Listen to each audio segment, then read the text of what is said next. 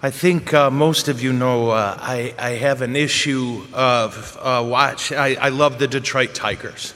Uh, and it's painful, uh, as you can imagine, although last night was lovely, and of course it was way too late for this fat old man to watch. But one of the things I like to do is collect baseballs signed by Detroit Tigers, uh, past and present, and I almost said future, but that's weird.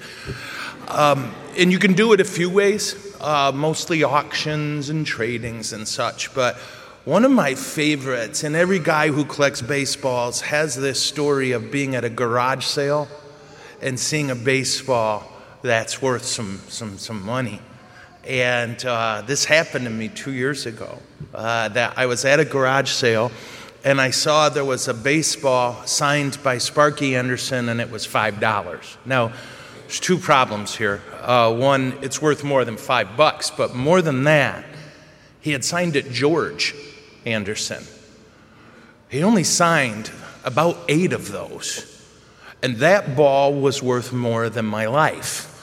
Uh, and so I took it to him, the, the, the guy running the garage sale, and I said, Bro, this is worth a lot more than five bucks. And the weirdest phenomena happened we began to, I don't know if this is a phrase or if I made it up, reverse negotiate. I'm like, this is worth about $800. And he's like, I don't want it. Okay, but remember the part where it's worth 800 bucks? yeah? I would like if you gave me a used toothpaste thing and convinced me it was worth 800, I'm keeping the thing, you know. This guy's like, no, just take it. It's $5. And I'm not kidding. This was like five minutes. And I was like, I can't do it. My conscience won't let me. Uh, it's worth a lot of money. And he's like, Look, I just want it out of my house. Okay, remember the 800, right? This is how it went. And finally said, Look, do you want the ball or not? I'm like, uh huh, yes, but I'd also like my integrity, you know. And in the end, I'm serious, he took $10 for it. And I felt so guilty for about 30 seconds. and now it resides happily in my safe at home. And every once in a while, I open it up, the safe, and I'm like, oh, boo boo, you know. And, Daddy loves you. That's a true story, and I'm in charge, guys. You know, this is why we have a finance council, right? Uh, you know, Father, pay 10 and walk away, you know, but our gospel today is Jesus doing a reverse negotiation, and I love it. And this is hard. This is a hard homily, right? And I, again, please keep in mind, if I only preached on what I had together, I could preach on sin. That's it. But here we go. Jesus is telling you and I this faith we share, it's worth everything. And our answer to Jesus is Will you take five bucks? Yeah? That's what he's telling us. This faith that we do right here, right now, together, is worth everything. And our answer to Jesus is What's the minimum? What's the minimum I can give you? And he's reminding us today, he wants it all. He wants all of you. I have no doubt that you love the Lord. There are better things to do, or no, there's not. There are more fun things to do on Sunday morning. My favorite would be sleeping in. But you said, some part of you, Jesus is worth this. Jesus is worth this. He's worth so much more than.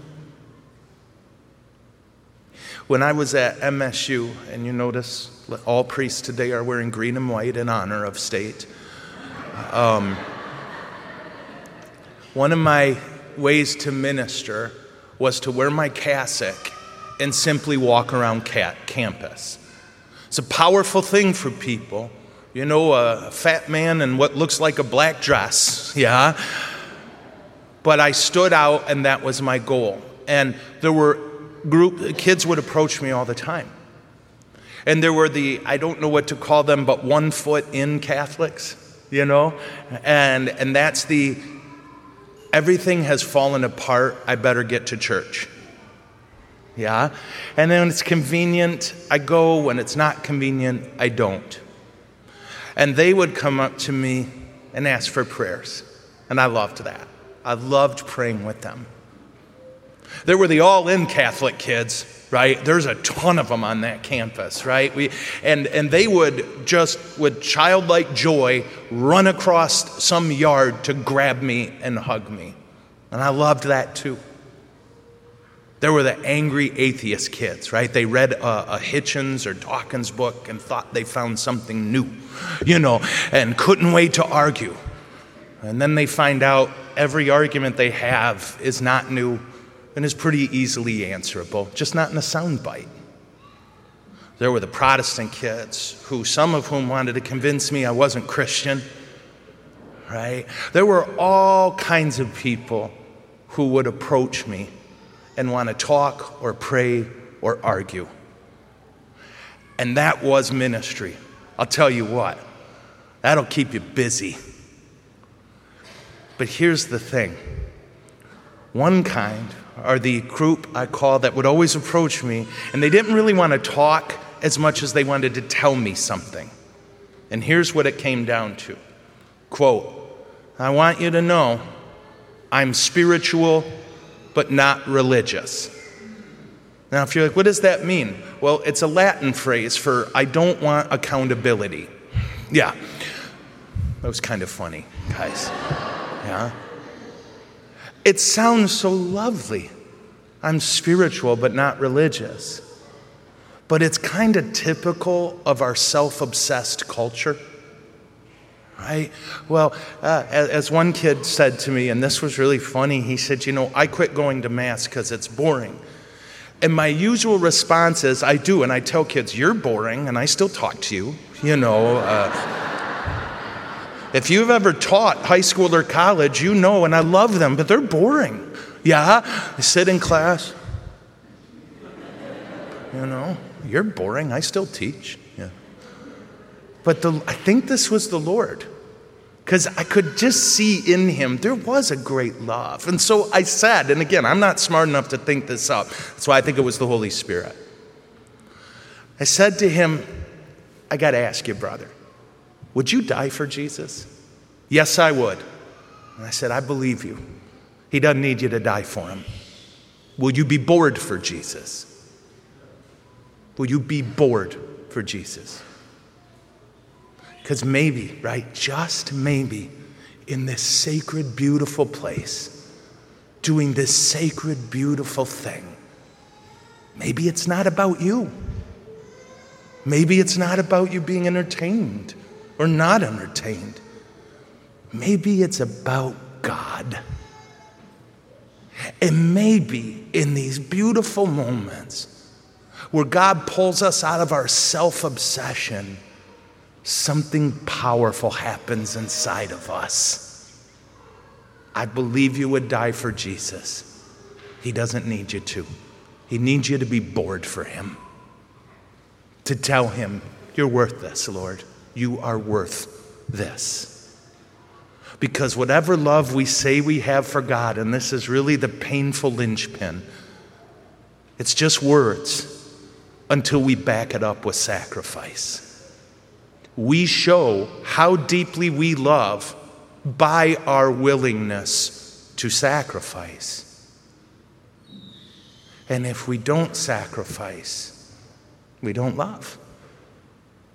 He proved it.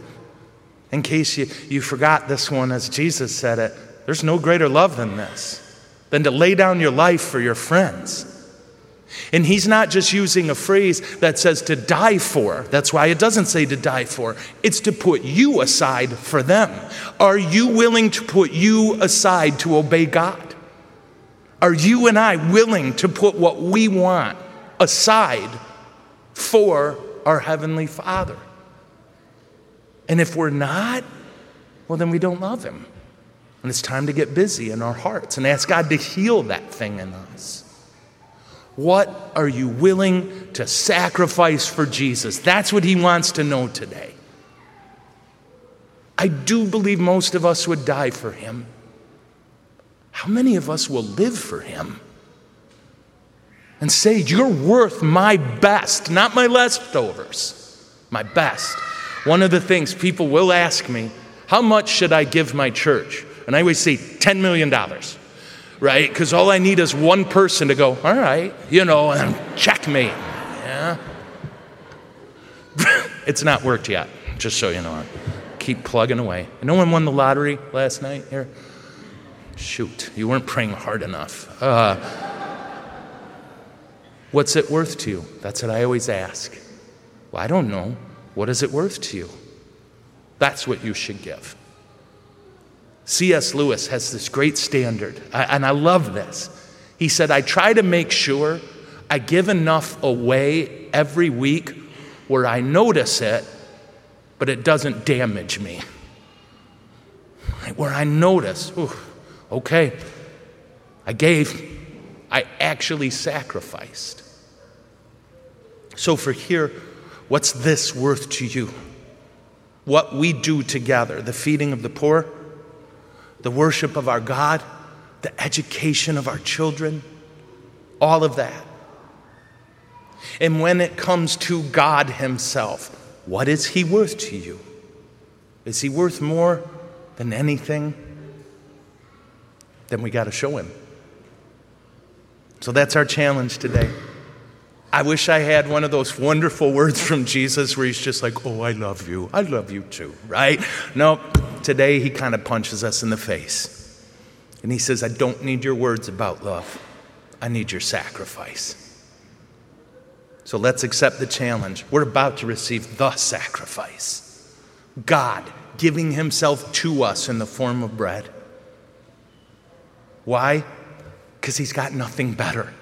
That's all he is all the humility and power of our God wrapped into a tiny little host. It's powerful. And as we receive Him, let's pray for the grace to sacrifice for Him. Let's pray for the grace, not just to be ready to die for Him, but to live for Him. Amen? Okay.